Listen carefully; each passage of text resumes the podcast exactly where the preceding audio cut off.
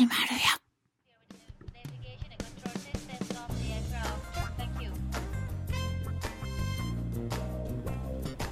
ハッシュタグ逆腹。この番組は逆の物差し校と腹を作る読書会の逆腹をつなげた逆腹が番組名になっています。逆の物差し校名古屋の代表私市川秀幸が読書体験と日常生活をリンクさせて物語っていくラジオ番組です。さあ今週からですねスタートをちょっと変えてみました。あの YouTube の方でね「週刊逆腹」ってやってるんですけれどもその始まりのねまあ音声ですか「週刊逆腹始まるよ」ってやつなんですけどね。これこの前ですね逆の物差し校の超高線のみ見れる動画があるんですけどもその最新のね2019年9月8日号というところで一番最初のところでね清水店長とね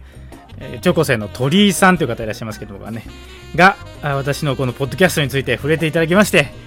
ありがとうございます。そしてそのねポッドキャストをね聞いていただいているということでで週刊逆腹始まるよ。で始まるあれだよって言ってねこう会話をされてらっしゃるんですけどね。あの、週刊逆から始まるよで始まるのは YouTube の週刊逆からなんですけど、まあ、ハッシュタグ逆からってね、これ、ポッドキャストの番組やってるんですけど、まあ、ねこの際、もう、両方とも、スタートはもう、あれで、にしようということにしましてですね、今回からもう、リニューアルということで、このハッシュタグ逆腹の冒頭の、あの、なんていうんですか、ささやき声でですね、スタートしようと思います。これからですね、その YouTube の方と、このポッドキャストの方ですね、両方ともあの、甘いささやきでですね、スタートしていきますので、どうぞごひいきのほどよろしくお願いいたします。ということでね、ちょっとオープニング長くなりましたけども、今日のポッドキャストの番組の構成はですね、フリートークのコーナーということで、先日9月1日に行われました、原読北海道 in 名古屋のパート2ということで、お話ししていこうと思います。パート1がね、ちょっと話していったら非常に乗ってしまいまして、長くなりそうだったので、ちょっと切ったんですよね。なので、その続きと、まあ、その時のね、思い出をこう振り返りながら話していきます。そして、エンディングへと続いていく約15分から25分に収まる番組になります。ということでですね、皆様最後までお聴きいただければと思いますので、早速ですけれども、オープニングのフリートークからスタートしていきます。よろしくお願いします。さあ今日も元気にいきましょう。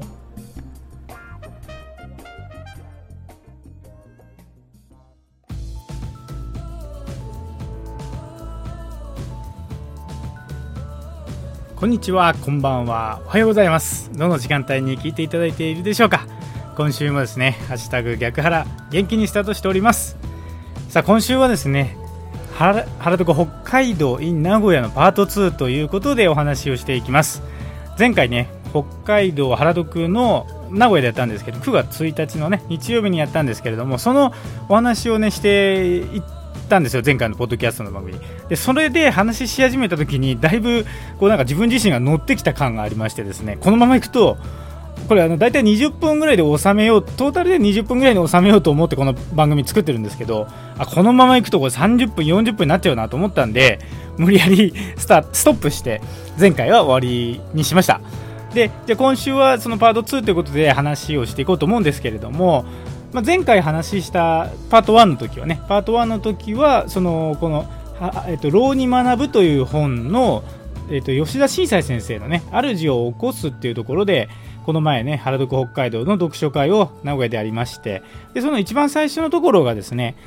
こうくく俳句で始まったんですよね「浜までは天も美の起きるしんぐれかな」というこう句があって、まあ、これに基づいていろいろと話が展開されていたので私自身のこのポッドキャストもその話をしていったわけなんですけどもまあ、今回はですねその、まあ、この本のだいぶ後ろの方についてちょっとね話していこうかなと思いますけれどもいろいろね読書会でそれぞれ皆さんが気になった箇所っていうのを斉藤専務がね、まあ、リーダーとなりましていろんな人の意見をこう聞き出していただきつつですね全体としては話が流れていったというのがその原読北海道なんですけどね。1時半から4時半まで3時間あってね最初の1時間はこの「主を起こす」という箇所の最初から最後までを皆様で輪読していくと。でそしてその、まあ、輪読の前には取材時の音音源をですね要はインタビュー音声を聞かせていただきまして実際に吉田新斎先生の声を聞かせていただくということでその後に朗読を皆さんとしまして、まあ、イメージが、ね、声でできていますから本のタイトルも内容もねそう輪読しながらこう皆さんの中に入っていくということで大体最初の1時間を使った。そして残りの2時間で、まあ、いわゆる読書会ということでですね14名の方がご参加いただいたんですけれども斉藤専務がリーダーとなりまして、まあ、大体そうですね全員の方の意見を吸い上げていただいた、まあ、それぞれの方にねどこが気になりましたかということでこう声かけをいただいてですねそれで全体の流れが流れていったというところでございました。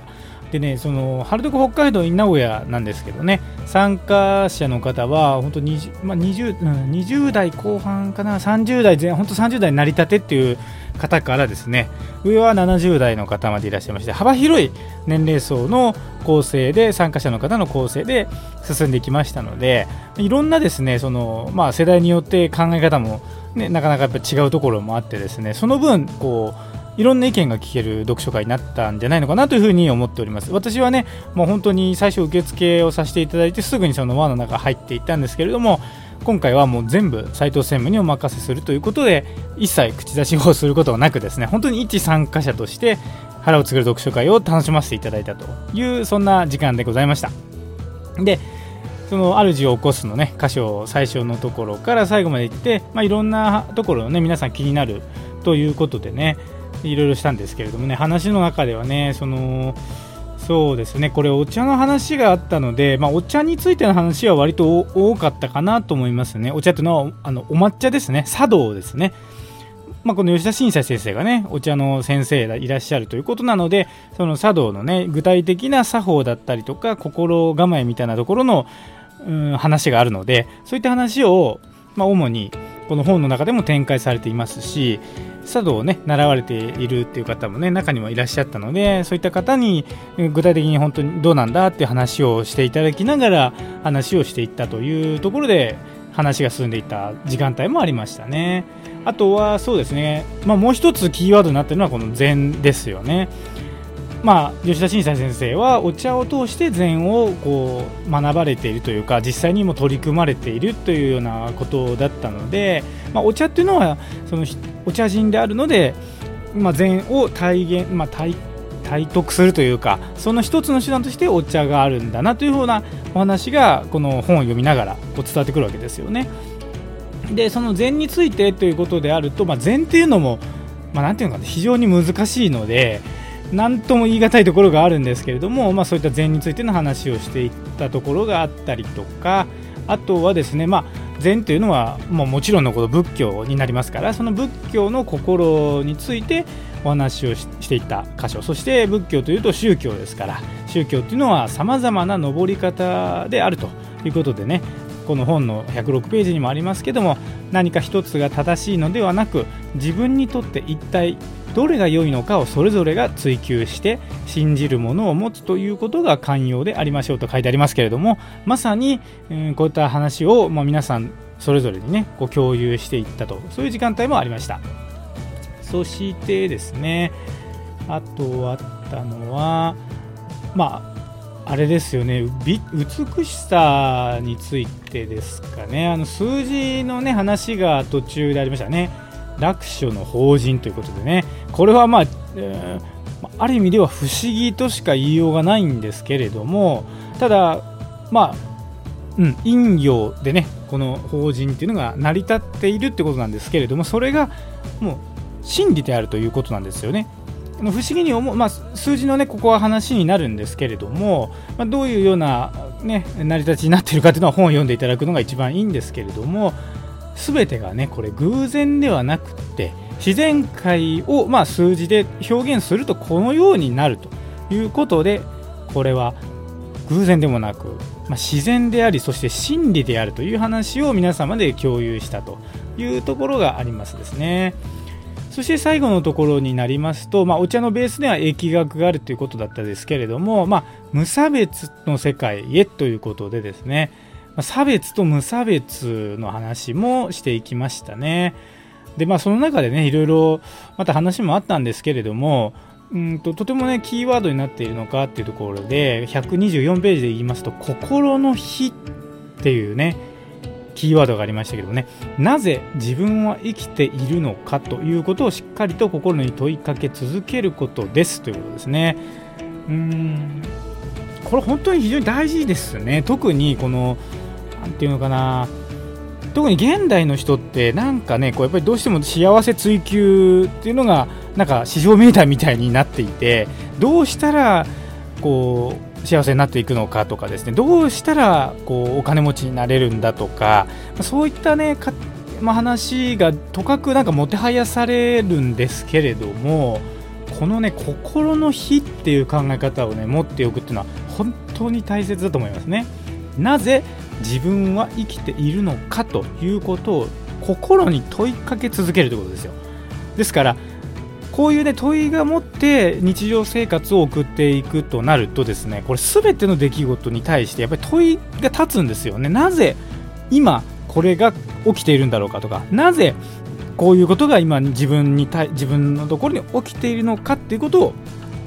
やっぱ考えて考えるってことはすごい大事だと思うんですよねその物事とか原子をねまあ、いいもいいことだったら嬉しいとか悪いことだったらこうなんかこう気分が落ちるとかねそういったその要は出来事によって自分の心が左右されるんではなくって心に問いかけることによってですねこれがまさに主を起こすってことだと思うんですけれどもそれを特に今この現代の人というのはやらないといけないっていう時代だと思うんですよね。まあ、なぜかというと今本当に混沌としたこの時代の中でですねこれから先どうなるかっていうのはななかなかそう予想がつかないんですよね。今までのいろんなモデルをこう駆使してこうやってきたこの現代モデルっていうのはもう、うん、ある意味では歪みがもう出てきてるのも分かりますしいろんな現象としてそれがもう出てきていてじゃあこの先どうしたらいいのかっていうのは誰一人として分からないんですよ。でその都度その都度ねだから今まで経験したことないようなことっていうのはどうしても起きてくると思うんですがそれに心が振り回されて右往左往するっていう人もいるかもしれないしそうならずにそこから問いを自分にね立ててそして次の行動へこう自分自身を振り向けていくことができるっていうそういう人という、まあ、どっちかになるかってことだと思うんですけどもやっぱり我々は心の主を起こすっていうことを本当に心がけてね、何かの出来事に遭遇した時に自分に問いを立てて次の行動をとっていくっていう、ね、ことをやっぱりやっていかないと本当に大変なことになっていくんじゃないのかなというふうに思うんですよね。で、まあ、そういった意味ではその心を沸騰させるっていうようなねことを書いてありますけどね心の火とかね心を沸騰させるっていうことをやっぱり意識していく必要があるなというふうに思いますね。まあ、この「浪に学ぶ」っていう本をね今回吉田新斎先生の歌手でやりましたけれどもこの5人のね著者の方を通してこの「浪に学ぶ」という一つのねこの本に仕上がっているということはやっぱりそういった方々が言っていることをねでこうサブタイトルは「今に生きる者たちへ」ってことじゃないですか。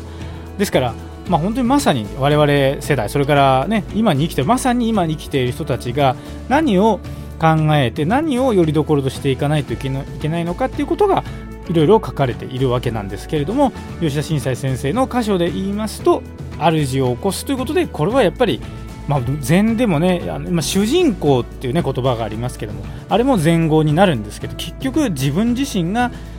主人で主であるということにいち早く気づかないといけないしそのような生き方をやっぱりやっていく必要があるということですね。まあ、それをまあ、私なりの解釈ですけどね逆の物差し校で言ったらファンではなくプレイヤーになれとファンっていうのはついていくだけの、まあ、形になりますよね。とても、なんていうかな、魅了される人がいるとして、その人が左といえば左に行くし、その人が右といえば右に行くしっていう、まあ、そういう行動指針を取る人っていうのはやっぱファンでしかいられないわけですよ。だけど、そうではなくて、プレイヤーになれというのは、言葉を変えて言えばですよ、主を起こすということではないかなというふうに私なりに解釈しております。でね、まあ、いろんなそういう意味では行動をねすでにもう取られている方もどんどんどんどん出てきているしこの逆の物差し子の素晴らしいなって思うところって本当にその勉強会だったりとかでねいろいろなあの学びの機会はあるんですけれどもそこからもう1ステップいってこう実践のねことをやっていく人がどんどん出てきているっていうのは本当にすごいしその実践しないといけないなってなんか思わせてくれる何かがそこにはあるんですよね逆の物差し子っていうのは。でその中の流れで一つ今回ねまた出てきているのが指原って言ってね迫田さんがね最近始めたって、まあ、週刊逆原でも紹介させていただいたんですけれども、まあ、詳しくはね後世への手紙っていうウェブサイトがありますから逆の物差し子新聞ですけどねそこの指原っていう記事をね読んでいただくと一番いいと思うんですけど迫田さんの場合は1対1で腹を割って話すっていうねそういう場を今後作っていきたいということで、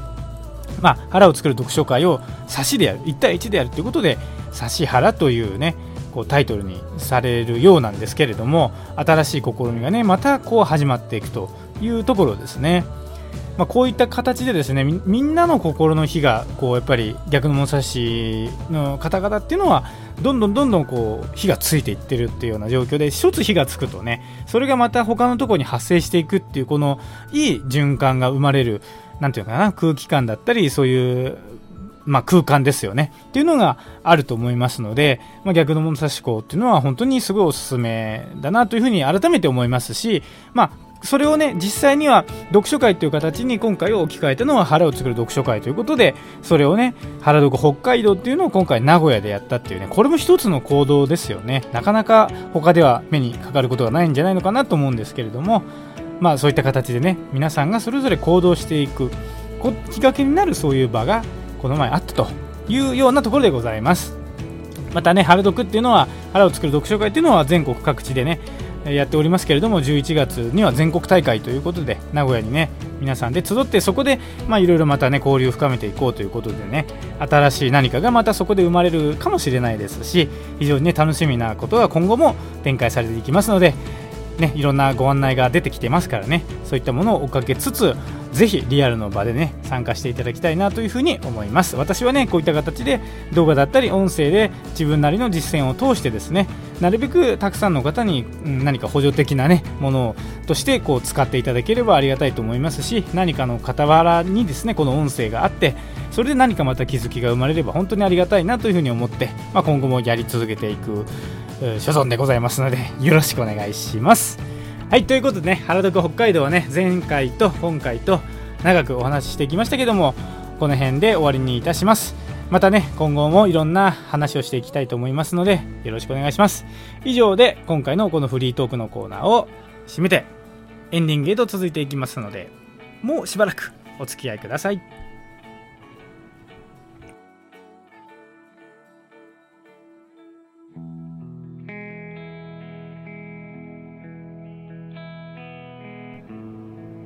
ハッシュタグ逆腹。今日はこれにて終了。皆様お聴きいただきありがとうございました。いかがでしたでしょうか？さて、ここで告知です。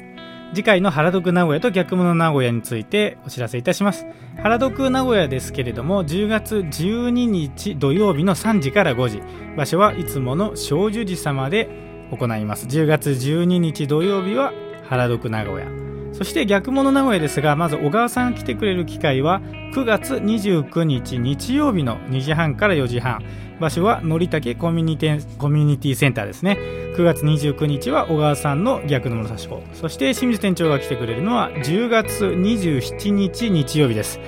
2時半から4時半。場所は名古屋国鉄会館602号室で決まりました。清水店長が来てくださるのは10月27日日曜日逆の物差し子名古屋でございます。そして原読の全国大会は決まりまして11月17日の日曜日に名古屋で開催するということが決まりました。これはまたね詳細が決まりましたら改めてご案内できると思います。さて「ハッシュタグ逆腹」ではお便りを募集しております。メッセージはメールで送ってください。e メールのアドレスですが逆派アットマーク gmail.com です。逆派の綴りは GYAKUHA ですね。逆派アットマーク Gmail.com までご意見ご感想あるいはアドバイス何でもいいので送ってくださいね。原宿名古屋に参加したいとか逆物名古屋に参加したいというメッセージも嬉しいのでメールで送ってくださいラジオネームをね書いていただいた方はそちらでご案内いたしますのでよろしくお願いしますメールはいつでもお待ちしておりますそれでは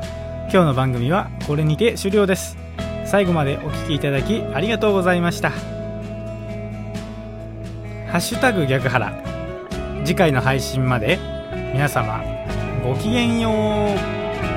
う。さようなら。